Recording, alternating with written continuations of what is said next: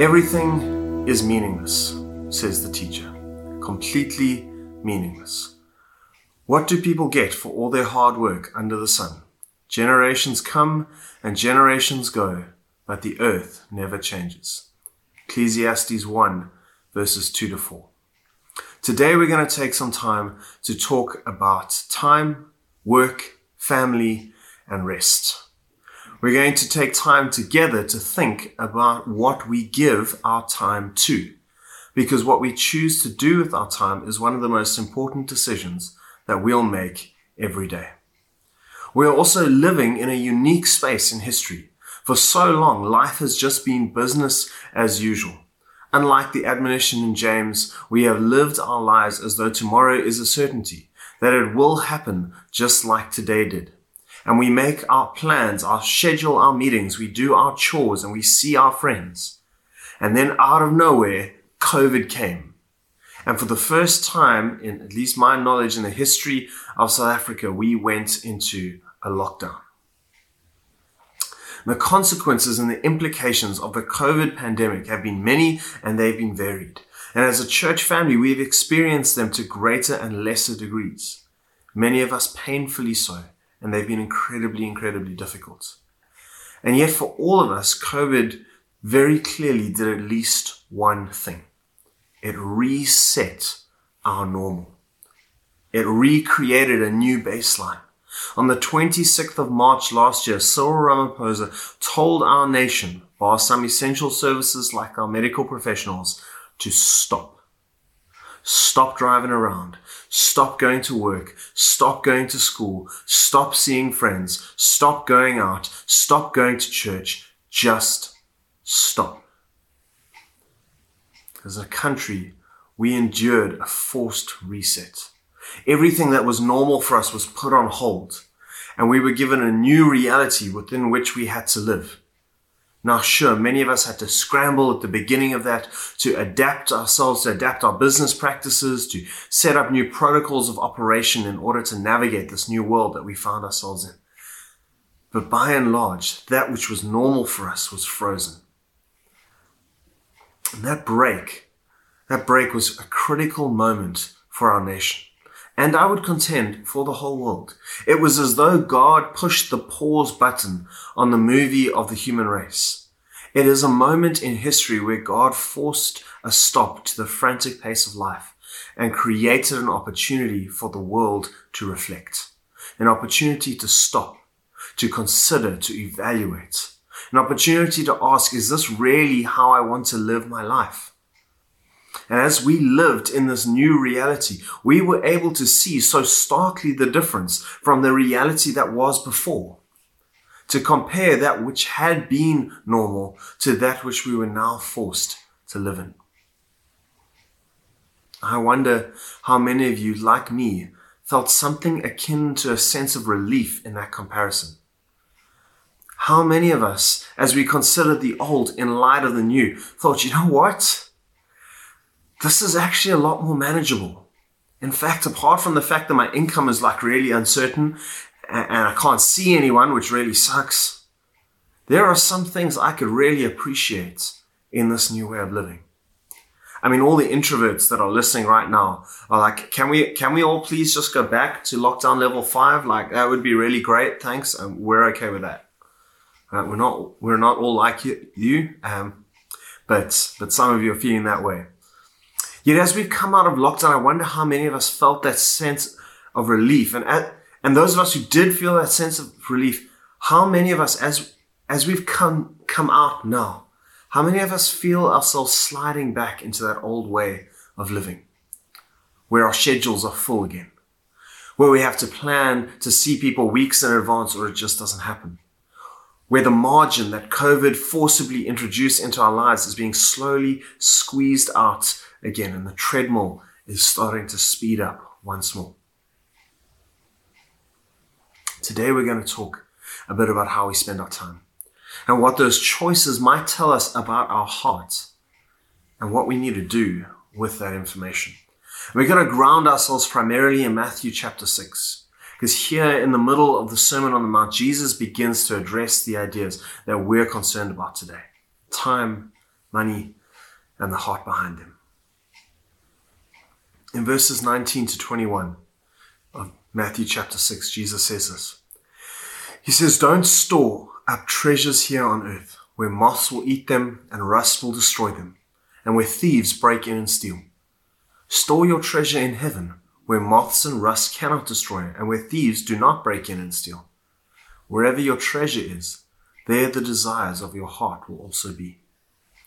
On the surface, this appears to be a simple instruction about stuff. Jesus is telling us not to acquire too much of it. But it goes a little bit deeper than that. Jesus uses the word treasure here intentionally because treasure has, has heart and, and motive attached to it. It's a more descriptive word than possessions.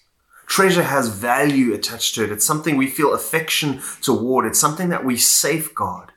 And it's this hard attitude that Jesus is really wanting to address. Because if your treasure was simply possessions, it would be something that you could easily give up, right? Think of the rich young ruler and the challenge that Jesus leveled against him. But, but when our possessions are treasure, they're not so easily relinquished as that ruler found. And so in this short saying, Jesus does three things. The first is that he warns us about attaching our affection to the temporary stuff that we acquire in life. And there's a whole message we could do on that if we wanted to. Right. The second is that he anticipates the call that we're going to see at the end of Matthew chapter 6, calling us to live and to work for that which has eternal significance. And this is an important idea that's going to carry through.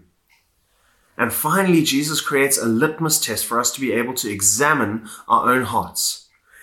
Looking at your treasure, Jesus says, will, will tell you something about the desires of your hearts.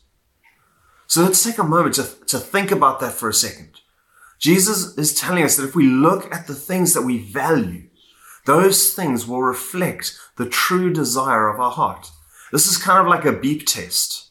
I don't know if any of you know what a beep test is. Maybe some of you had done a beep test. A beep test is designed to measure your level of cardio fitness. And what they do is they put up beacons that are set number of meters apart. And, and you have to run from one beacon to the next, backwards and forwards, backwards and forwards, backwards and forwards. And there's a, there's a timer. And the timer beeps when you run out of time to get from the one beacon to the other. And when you start, the, the time between beeps is reasonably long. And the longer you keep running from one beacon to the other, the shorter the time between the beeps get until eventually you can't reach the one beacon before the timer beeps. And that's your level. The beep test is used to give you an indication of something that's difficult to, to quantify perfectly. It's difficult to say what is your exact level of fitness? Where does it rank in the fitness scale? But the beep test gives you an idea. In the same way, this test Jesus gives us helps us to be able to evaluate what's going on in our heart. Right? Now, I want you to follow me for a second because we're going to make a logic jump here in order to connect this idea that Jesus gives us to the way in which we spend our time. So, so here's starting point number one, step one. Jesus teaches us that looking at the things that we value shows us what our heart is like. Okay? Straight out of Matthew chapter 6. The things we value show us what our heart is like. That's the test. All right, here's step number two. We know that our true priorities are evidenced by the way in which we spend our time. This is something we all have to admit if we're honest. If we say that we really value our education, but we never commit the time to study for that education, then that claim of ours rings hollow. Uh, it doesn't make sense because if we really valued it, we would have given it the time that it needs. Conversely, if we spend three hours a day managing our fantasy football team and watching all the games and reading all the reports, it's fair to say that we really love and value football. So we can say with confidence that the things we give the most of our time to are the things that we value most. You with me? Those two foundations allow us to make this conclusion. How we spend our time shows us what our heart is like. You follow that? Huh? If we are looking at, if looking at the things we value shows us where our heart is, and the way in which we spend our time shows us what we really value, then the way in which we spend our time shows us our heart. That's the journey I want us to follow. So let's talk a little bit about how we should be spending our time. This is an idea I want to explore a little bit with you today. Um, we don't have a God given breakdown for the perfect week, right? That would be great if the Lord had given that to us. Book of Timetables, chapter one, Monday, right? That would have been awesome. That would have been real simple. Right? But that's not what we have. Instead, we have principles that we can draw out of the scriptures that guide us into how we should use our time. And I've, I've drawn five principles out that I want to share with you today that I think are helpful and important for us in understanding how God desires for us to use our time.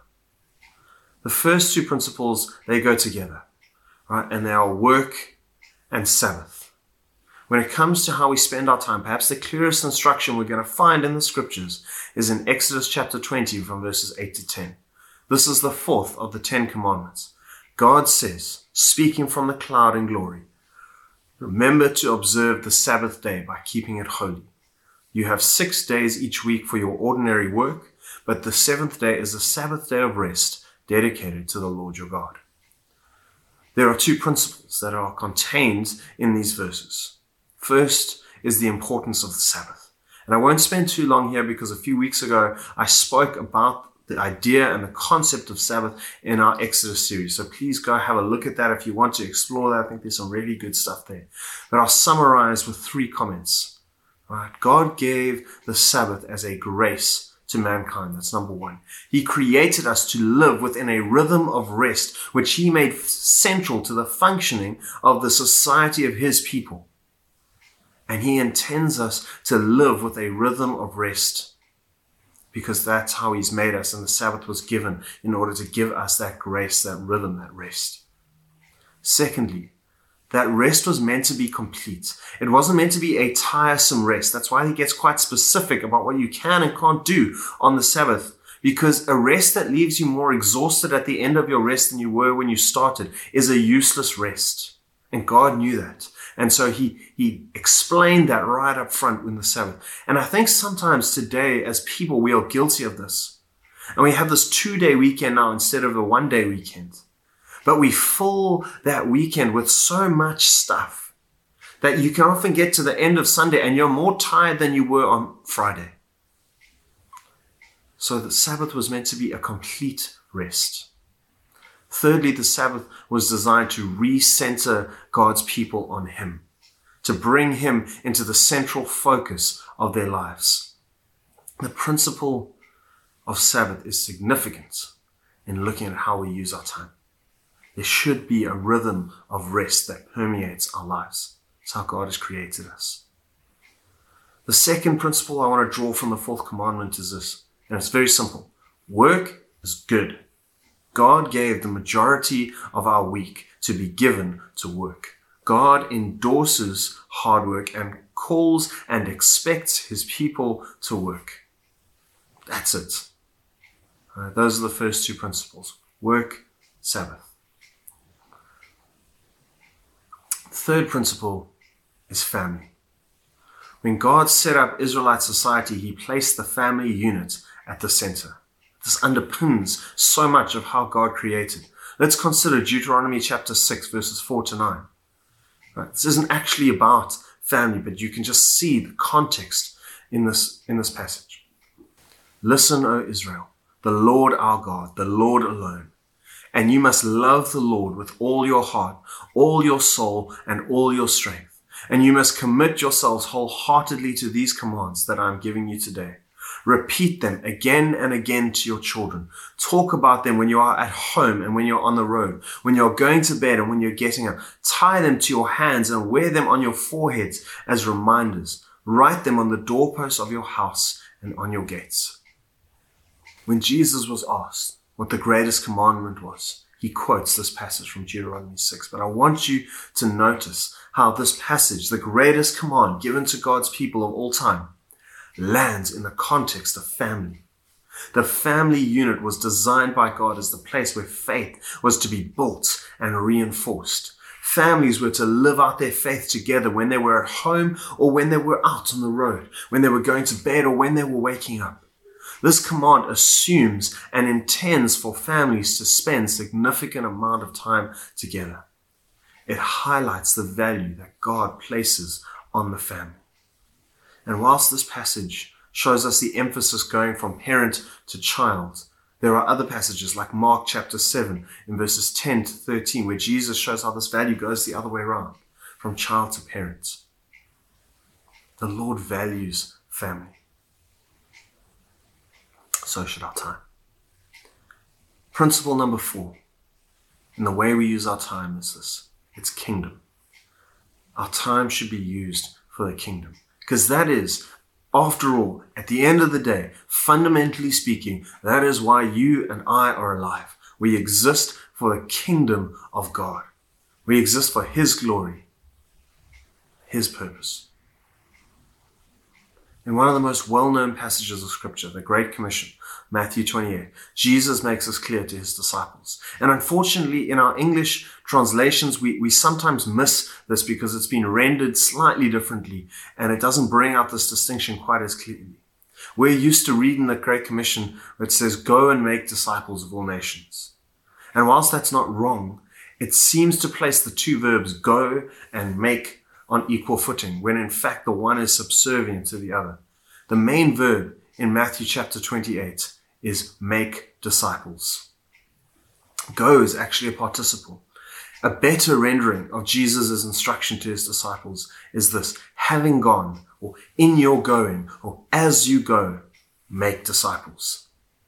The instruction shows us that the call of the kingdom, which is to make disciples, should form a part of our going. It should form a part of our daily lives. In other words, it's the call of the kingdom to make disciples should shape the way in which we spend our time, whether that time is at work or at home, at church or at play. It's all a part of our going. And the priority of the kingdom, the principle of the kingdom, the call to make disciples needs to be a part of all of those spaces. Finally, the fifth principle is the principle of church, the gathering together of believers. Acts chapter 2 verse 42 makes this statement about the very earliest church. It says, all the believers were devoted, devoted themselves to the apostles' teaching, to the fellowship, to the sharing in meals, including the Lord's Supper, and to the prayers. I want you to notice how all of those are corporate activities. The church the early church modeled for us how believers in the time of Jesus chose to use their time. They chose to devote themselves, to give themselves sacrificially. That's what the word devote means to, to the groups of other believers. And this was the most successful time in the church's history. It's my contention that these five principles should inform how we use our time. And that when our time is being used well, these five principles are in balance with one another, each one receiving the time and attention that it deserves. So, what happens when there's an imbalance? What happens when these priorities fall out of balance in our lives? Well, then, friends, it's time to examine our hearts. Because then, as Jesus warned us, we've begun to chase after the wrong things. We started this message in Matthew chapter 6, and we're going to go back there now. Because shortly after teaching about the, our treasure and where, where our heart finds treasure, in verses 19 to 21, Jesus begins to talk about fear. So let's read together from verses 25 to 33. That is why I tell you, Jesus says, not to worry about your everyday life, whether you will have enough food or drink or enough clothes to wear. Isn't life more than food and your body more than clothing? Look at the birds. They don't plant or harvest or store food in barns and yet your heavenly Father feeds them. And aren't you more valuable to Him than they are? Can all of your worries add a single moment to your life? And why do you worry about clothing? Look at the lilies of the field and how they grow. They don't work or make their clothing, and yet Solomon in all his glory was not dressed as beautifully as they are. And if God cares so wonderfully for wildflowers that are here today and thrown into the fire tomorrow, He will certainly care for you. Why do you have so little faith? So don't worry about these things, saying, What will we eat? What will we drink? What will we wear? These things dominate the thoughts of unbelievers, but your heavenly Father already knows all of your needs. Seek the kingdom of God above all else and live righteously, and He will give you everything that you need. See, friends, when we examine ourselves truly and we discover there is an imbalance in the way in which we're spending our time, it's quite probable that we could be chasing the wrong thing. And behind that imbalance is some kind of fear. If you're spending too much time at your work, for example, is it possible that you've begun to chase wealth at the expense of your family, or at the expense of the church, or at the expense of the kingdom? Are you perhaps chasing success at the office where you can win accolades, promotions, and acclaim, rather than investing the time with your family where your contribution is less tangibly noticed? Instead of trusting God to meet your needs and to supply your daily bread, have you perhaps shouldered that responsibility yourself? Are you afraid that if you don't do it, someone else will drop the ball, or it won't get done, or you'll lose that client, or maybe even your job? Are you worried that if you don't do enough, you won't have enough to make it through the month? Are you afraid of having a conversation about boundaries with your boss because of the fallout that you expect? if you're wrestling with any of these questions, if I, if as I say them, they, they call up memories, moments, things that happen maybe frequently, is it worth asking someone you love if they feel like you're spending too much time at the office? Let's look at it another way. What if you're spending too much time at the church? Yes, this is a real thing. Although it's not one we pastors like to talk about often, if you're spending too much time at the church, is it possible that you're serving with the wrong motives? Are you seeking acclaim and the praise of people?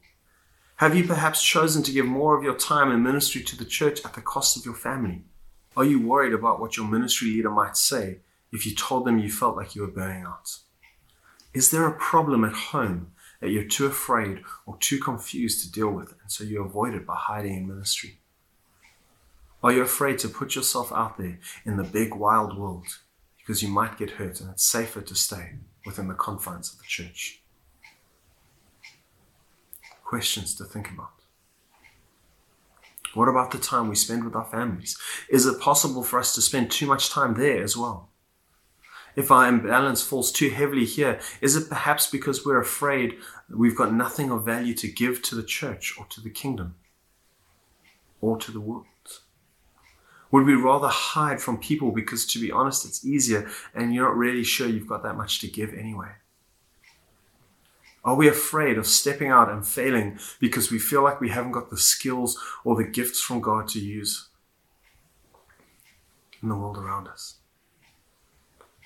Have we become too afraid of other people and the chance of catching COVID that we've chosen to hide ourselves from them and we've denied the church and we've denied the kingdom access to our lives? I think this is a real question we have to ponder at the moment. It's a place where many of us have come out of the balance that God has called us to. Fear has crept in. But friends, the way in which we use our time is like a barometer of our hearts. And when it goes out of balance, it's usually driven there because something has gone wrong in our hearts. And the question we've got to face is this Are we prepared to give to God what we have and then trust Him to cover the rest? Because each of us only has 168 hours every week. We choose to invest those hours. How we choose to invest those hours is important. And each hour that is invested can never be reclaimed once it's in, it's in. At the end of the day, all the works of our hand are going to fade away like morning mist, and only that which we have sown, that is eternal, is going to remain. How are you going to choose to use your time? And however you choose to use it, will you have faith to trust God with the rest? As I bring this message to a close today, you probably will find yourself in one of two places. Some of you might be hearing this and you already know there's a problem with your time distribution. It's something you may have been struggling with for some time and you're not even sure that there's a genuine way out. For you, the imbalance is, is further down the road. The burden has been getting heavier and heavier and you're actually not much sure how much you're not sure how much longer you can sustain it. Perhaps your breaking point is not that far down the road. I want to say to you, if you are in this place, I'm going to pray specifically for you at the end. I'm going to ask God to come and to lead you into more balance in your life. But, but I think there needs to be a strategic decision that you make. You need to sit with the Lord and you need to recognize there are things that need to drop out. You I need to put other things in place. So I want to invite you to contact the church office. If you'd like to meet with one of the pastors personally, we are so willing to do that and to walk this road with you. Some of us, some of you might feel like you are living in balance and for some of us who feel that way, this may be true, and I thank God for that. But for others, we might think it's true, but God actually knows we've started down the road of imbalance. And to pray that if we're on that place and in that place, that God would reveal that to us and give us grace to bring that into alignment. For all of us, I want to encourage you to continue to seek to keep your life and your time in balance. And invite others who you trust and who you know well to speak into the balance that they see in your life so that together we might become better at living in the fullness of life that God desires for us and for his kingdom. Let's pray together. Father, thank you that we can come to you and we can trust you.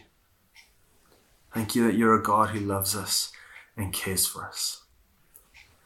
And Lord, I want to begin by praying specifically for those who, as they are listening to this message, whose lives are just out of balance, where certain areas of their life have just taken over and denied denied the other parts of their life that should be receiving the time they need, whether they're, whether that's family relationships, whether that's the church, whether that's the kingdom, whether it's work, whether it's rest. What, whichever place is out of balance. Lord, I want to pray for your children who are in this place, and I want to pray, Jesus, for the revelation of the Spirit of God to bring light, to bring discernment, to bring insight, to be able to see that which is out of alignment.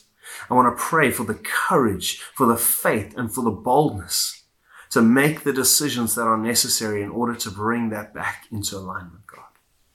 I want to pray that all the things that are distractions that would cloud the issue would be moved and removed away, God. And that there would be a grace to see clearly and to be able to choose wisely.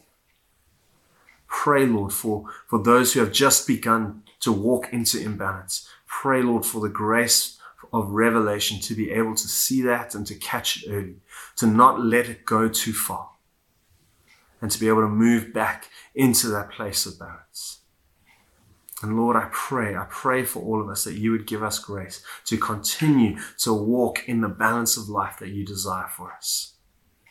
In the fullness and by the power of your Holy Spirit that you have given to us. We pray these things in the name of Jesus, our Lord and our Savior.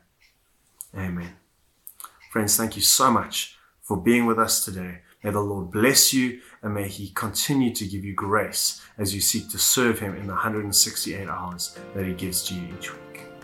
Bye bye.